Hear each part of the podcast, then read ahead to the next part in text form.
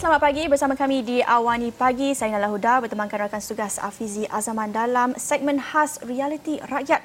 Bercakap tentang penularan wabak COVID-19 ini, ia tidak akan melemahkan kita jika kita bersama-sama menghadapinya. Anda tidak bersorangan dalam menghadapi waktu getir ini kerana kami di Astro Awani membawakan Realiti Rakyat, tumpuan khas yang mengangkat suara rakyat dan realiti kehidupan anda akibat COVID-19.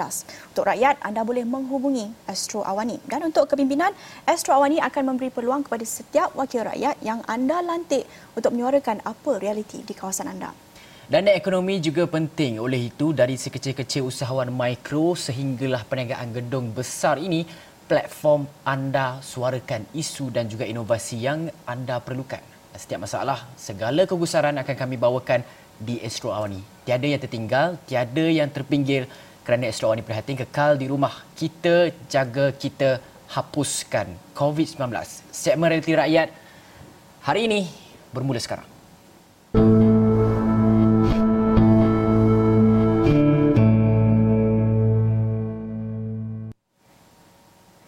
Ya, Fizi, kita cakap tentang pandemik COVID-19 ini, seluruh masyarakat perlu menyesuaikan diri dengan normal baharu.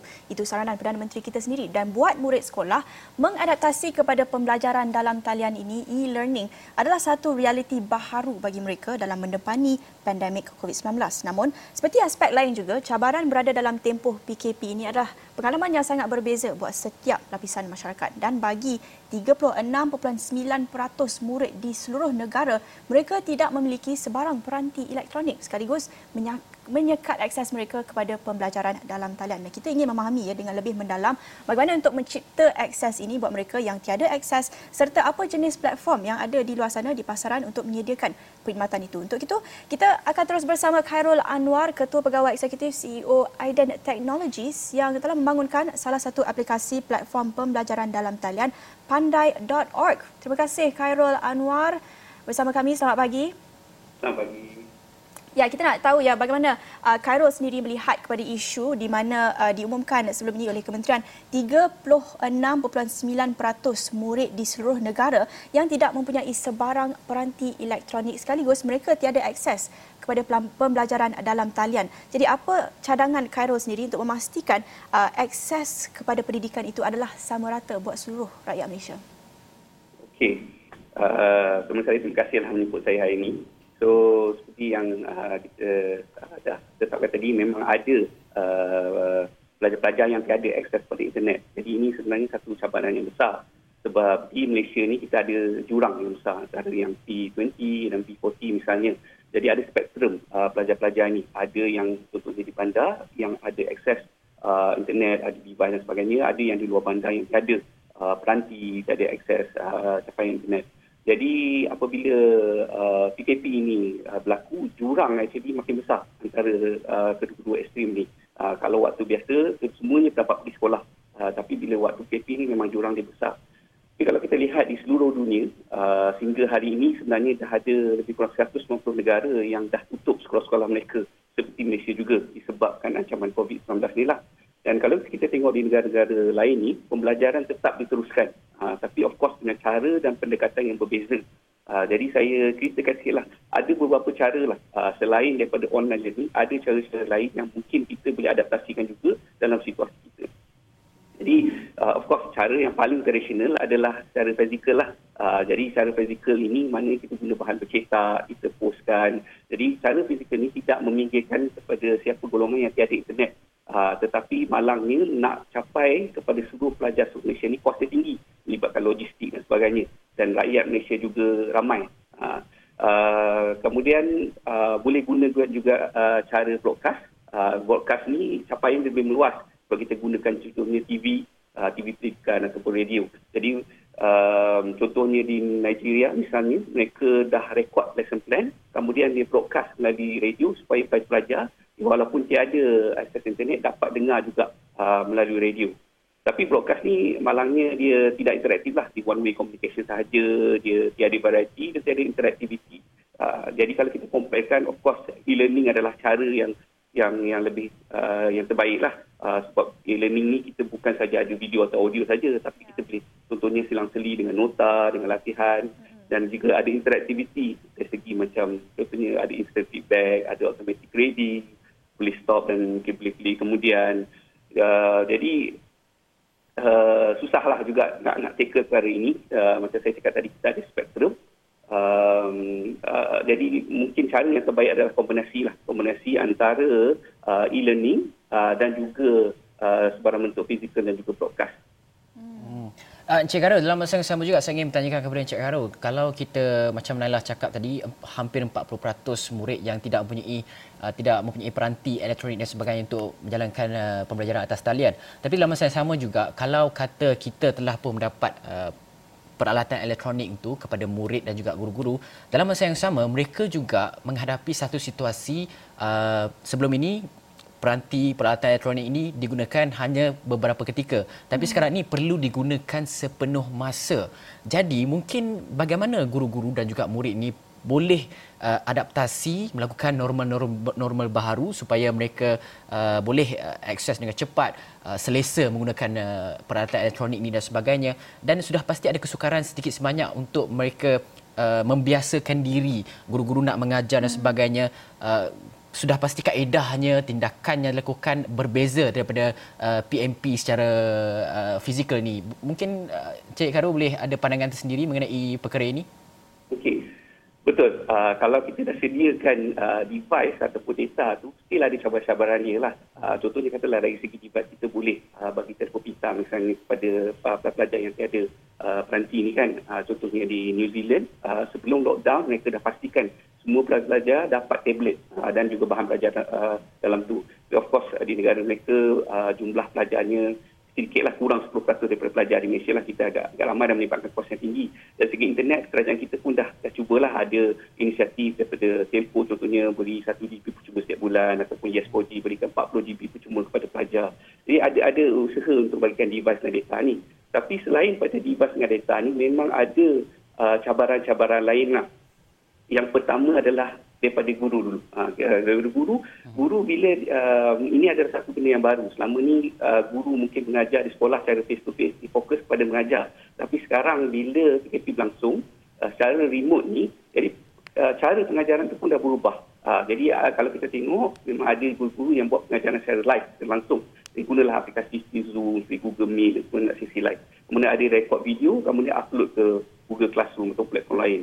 Ada juga yang tak rekod video, tapi gunakan video-video orang lain yang dia ada. Contohnya daripada YouTube, daripada Pandai, video sendiri. Kemudian untuk kerja rumah pula, ada yang gunakan kerja rumah, latihan, projek sebagainya. Ada guna platform Google Classroom, tapi ada juga cikgu-cikgu yang sesuaikan ikut WhatsApp, Telegram supaya lebih mudah untuk setengah-setengah ikut apalah. Jadi itu daripada guru, memang perlu adapt. Tapi daripada ibu bapa pun ada satu lagi fundamental lain lah yang challenge juga kepada ibu bapa. Yes, device dan data tu kita dah banyak kali bincang dah selama ni. Tapi bila PKP ni berlangsung ni, yes, guru mungkin boleh adapt dan sediakan bahan e-learning tu.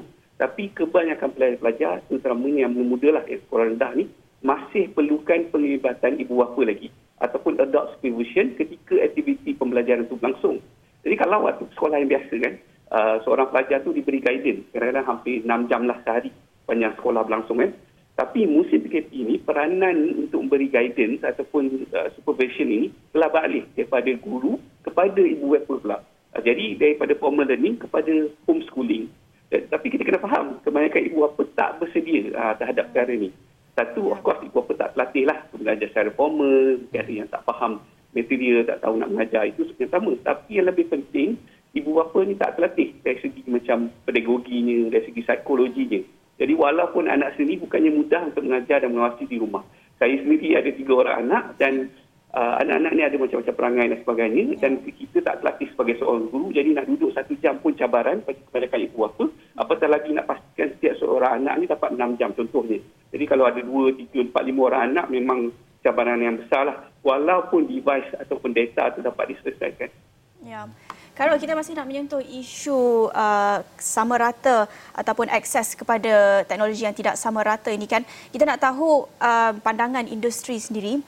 ada segelintir masyarakat yang melihat apabila golongan berpendapatan rendah, golongan B40 ni, apabila mereka menggunakan duit belanja mereka untuk membeli sebarang peranti ataupun telefon pintar, itu dilihat sebagai satu pembaziran. Kenapa B40 nak beli telefon pintar? Tapi kita lihat dari sudut pendidikan ini, ia dah menjadi satu keperluan asas, basic need untuk mereka akses kepada pendidikan. Jadi kita nak tahu pandangan industri, adakah teknologi ini perlu diambil kira sebagai satu keperluan asas kerana akses kepada pendidikan itu sangat penting untuk murid-murid kita? Betul. Definitely satu keperluan asas, keperluan yang essential. Pendidikan ini bukan sahaja efek seorang pelajar secara individu, tapi efek keluarganya juga dan secara tidak langsung kepada negara kita juga dari segi ekonomi dan akan datang. Jadi pendidikan ini bukannya perkara yang boleh dipandang ringanlah. Sebenarnya kalau kita tengokkan memang ibu bapa ketika musim COVID ini tetap memainkan peranan yang penting dan juga menitik beratkan pembelajaran anak-anak mereka lah. Saya bagi satu contoh lah. Sebelum musim COVID-19, aplikasi Pandai yang kami bangunkan ni memang dah digunakan oleh ribuan pelajar. Tapi selama ni hanya ada assessment sajalah, iaitu kuis, latihan, ujian ketika dan persoalan sebagainya. Apabila PKP diumumkan, jadi kami di sini Pandai ni kami sedar sekolah akan ditutup, pusat tuition ditutup, buku sekolah tak ada, buku-buku di kedai buku tak dijual. Jadi kami terus decide membangunkan sebuah inisiatif baru dipanggil Pandai Video. Jadi Pandai Video ni kami sediakan percuma. Tak perlu bayar, tak perlu login, malah tak perlu daftar pun. Tak perlu apa daftar, terus guna sajalah. Dan Pandai Video ni dilancarkan pada hari ke-5 PKP.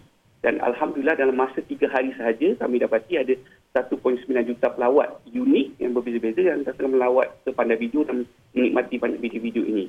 Dan jumlah pelajar yang mendaftar pun buat kuis dan sebagainya aplikasi Pandai dalam masa 10 hari pertama saja lebih 50,000 orang pelajar. Jadi memang sangat jelaslah statistik menunjukkan dalam tempoh PKP ini ibu bapa rata-rata memang mencari alternatif lain untuk teruskan aktiviti pembelajaran anak-anak mereka. Cuma of course dia bergantung pada kemampuan masing-masing.